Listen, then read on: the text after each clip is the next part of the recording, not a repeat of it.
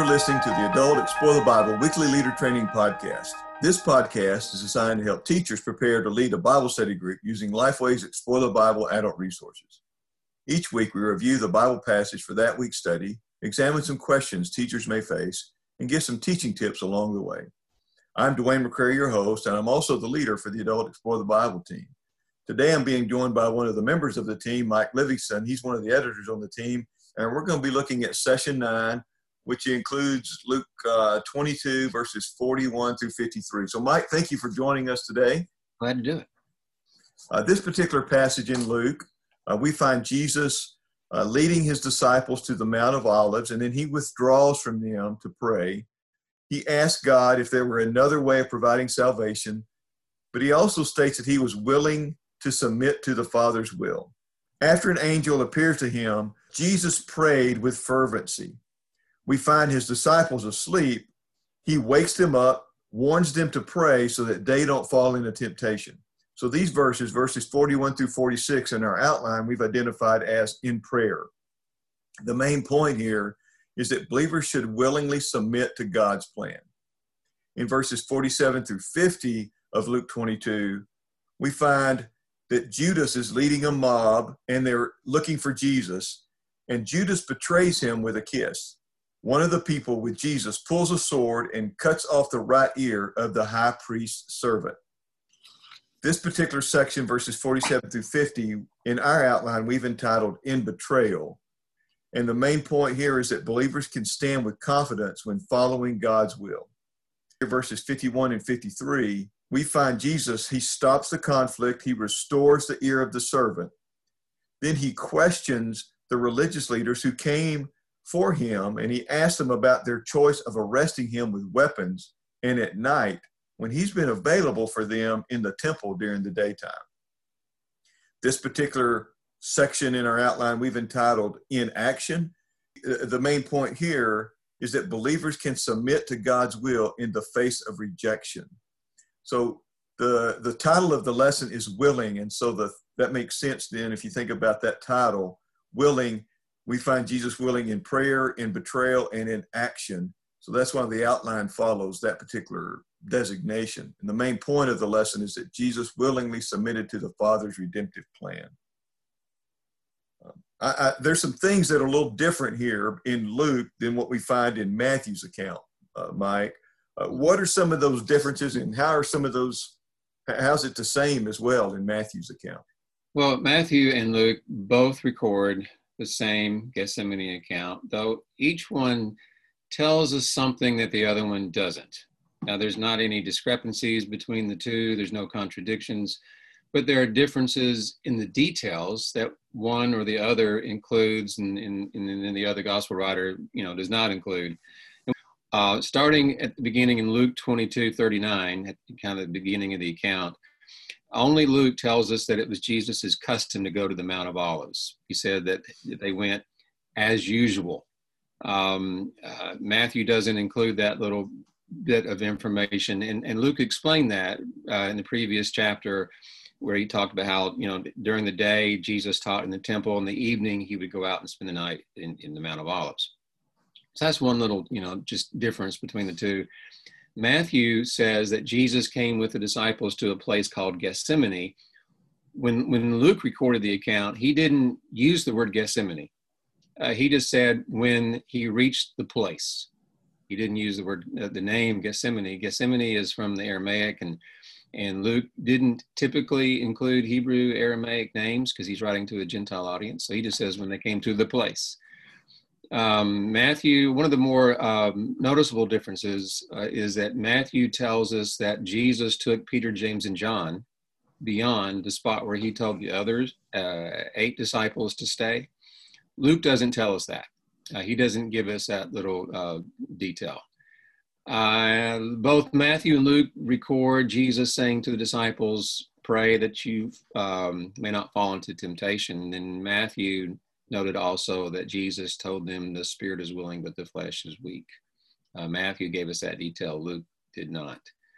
Uh, in other words, they weren't all bad. Their spirit was willing. They had good intentions. Like most of us, they had good intentions, um, but the flesh was weak. Another more noticeable difference is that Matthew records three separate periods of prayer, each one followed by Jesus coming back to the disciples, finding them asleep.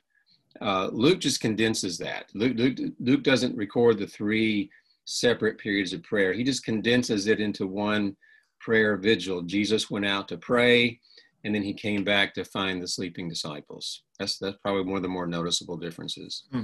And then then some other you know smaller ones that you, you might notice. Uh, you know, Luke tells us that Jesus knelt down to pray, where Matthew says Jesus fell face down. He fell on his face.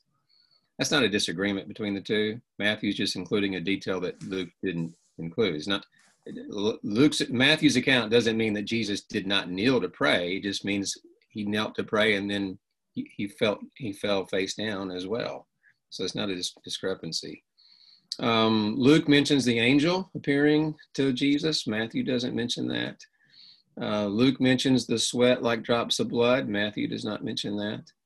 Only Matthew tells us about Jesus' kiss of betrayal being prearranged. Uh, Luke doesn't give us that detail. Only Luke tells us the disciples asked, Lord, should we strike with the sword? For he cut off the servant's ear, but only Luke mentions the detail that it was the right ear. Matthew doesn't give us that little detail. Only Luke mentions that Jesus healed the ear. Luke, Luke the doctor, would be interested in, in the, the yeah. that. Yeah. Uh, Matthew didn't include that detail. And then one other, only Matthew records Jesus telling his disciples at the at, at the arrest, uh, saying uh, he said to them, "Don't you think I can call on my Father and He'll send, uh, you know, twelve legions of angels?" Uh, Matthew records that. Uh, Luke does not. So you know, just some of the the differences in the details that one includes and the other doesn't include. Yeah, they both include details, and you can see too the difference in audience impacting how they tell the story here. Yeah, and we want to affirm. I, you know, I want to be sure um, that I affirm, you know, that all all the gospel writers are telling one story. Each one's inspired by the Holy Spirit, uh, but every each account is is a little different. It's like a different colored thread in a, in a in a tapestry that's woven together to give us a more complete picture. And each one tells us something the other doesn't. And uh, so you look at them all, you just have a, a, more complete picture. And as you mentioned, the each gospel writer is writing to a different audience. Uh, Matthew wrote to a Jewish audience, uh, and so he's got the, the strongest connections to Old Testament and Jesus being the fulfillment of the law and fulfillment of Old Testament prophecies. Where a Jew, Jew is a Gentile, and, and he's writing with Gentiles in mind. And his, so his, some of the things that he emphasizes uh, are, are different. Some of the themes are different. Uh, so each gospel writer is, is inspired, but God preserved each writer's unique style and personality, and each one's writing to a different audience with different emphases. Jesus is praying here in the in the in the garden or the Mount of Olives, the place, as Luke words it. Yeah. And we know in Matthew six verses nine through thirteen, we have what we typically call the Lord's Prayer.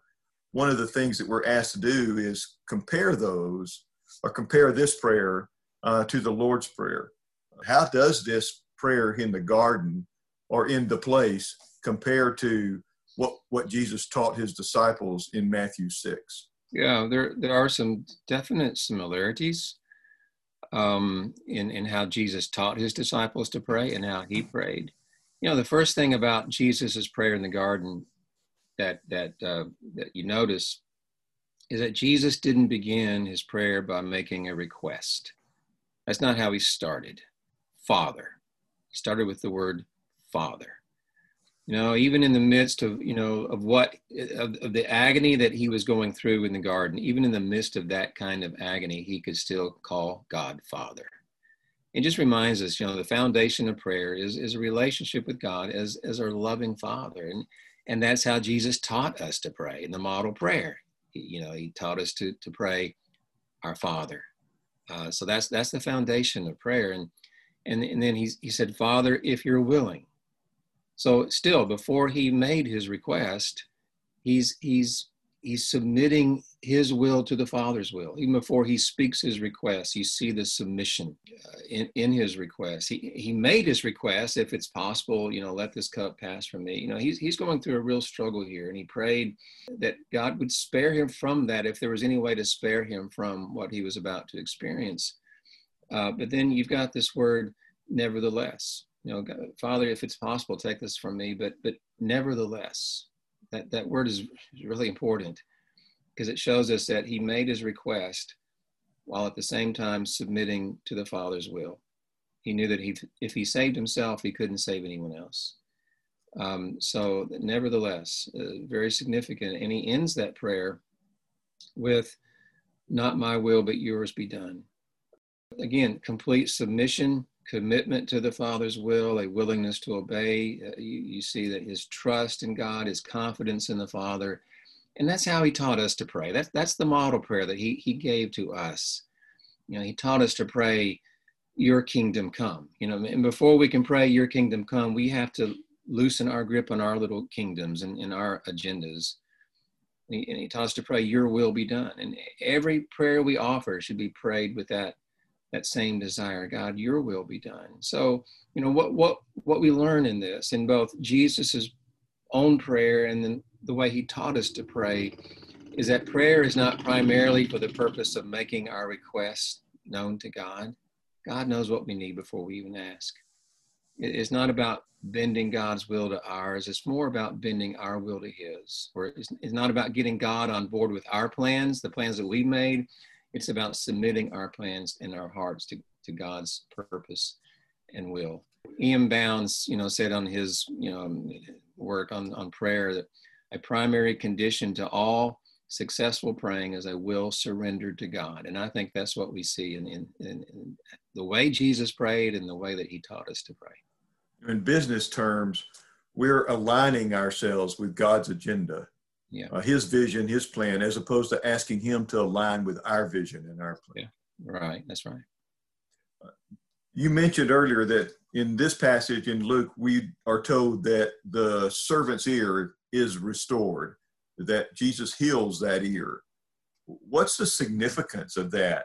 Uh, we, we know Luke was a doctor, so we understand why that would be important to him. Yeah, yeah you, you understand his his uh, interest in that from that standpoint. I, think in the immediate context, um, you know, I think Jesus didn't want um, the authorities to uh, have the impression that uh, he or his disciples were revolutionaries you know they were you know this was a military revolt or you know you know that they were enemies of the government and, and i think there, there, are some commentators who believe you know that's that's that, that's the significance that jesus didn't want them to think um, you know that that he came to be a, a military political kind of messiah like many of the people were were expecting I think it's more than that. I, I think the significant for us is that here's a picture of Jesus's compassion.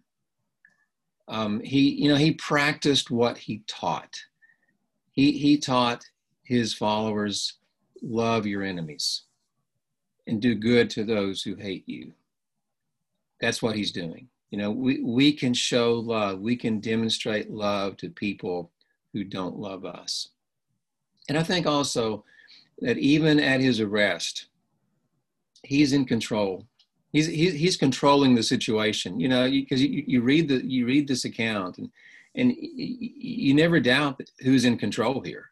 He, he's, he's the one controlling everything. And, and there's no doubt about that. And, and, and we can know that he's in control of, of whatever challenging situation we're facing. I mean, he's, we know that he's got it. He's in, he's in control. Are there any other key thoughts or ideas that you would share with our listeners today out of Luke 22, 41 through 53? I, you know, I don't know if I, there's anything uh, in, in addition to this. Um, you know, I just, you know, pray that, you know, this, this, this will be a, this session, this lesson we're teaching, you know, this week is just a time to, you know, just pray that this example of Jesus's willingness to submit to God's agenda, God's plan will, encourage uh, us, encourage our, our group members to you know, just trust God's plan. Um, when, when life is challenging, when life is difficult, know that, that God's plan, uh, God's purpose is good, it's right, even though it may not seem uh, that way at the time. We can trust Him and, uh, and submit to Him, knowing that, that what He has planned is good. Mike, thank you for being with us today. Thank you for sharing with us. Before we go, let me just remind our hearers today about Extra. In Extra, we identify a current news event and describe a way of using that news story to introduce and conclude the group time. The file is free. and it works with the group plans in the Adult Leader Guide and the Leader Helps in the Adult Daily Discipleship Guide. These ideas are posted 10 days prior to the suggested use date, and you can find them on the Explore the Bible website by typing in the following address in your web browser. GoExploreTheBible.com forward slash leader extras. That's goexplorethebible.com forward slash leader extras. Thank you for joining us today, and we hope you'll tell other teachers to tune in next week. Next week, we're going to be looking at Luke chapter 22, verses 54 through 62, in which Peter denied even knowing Jesus.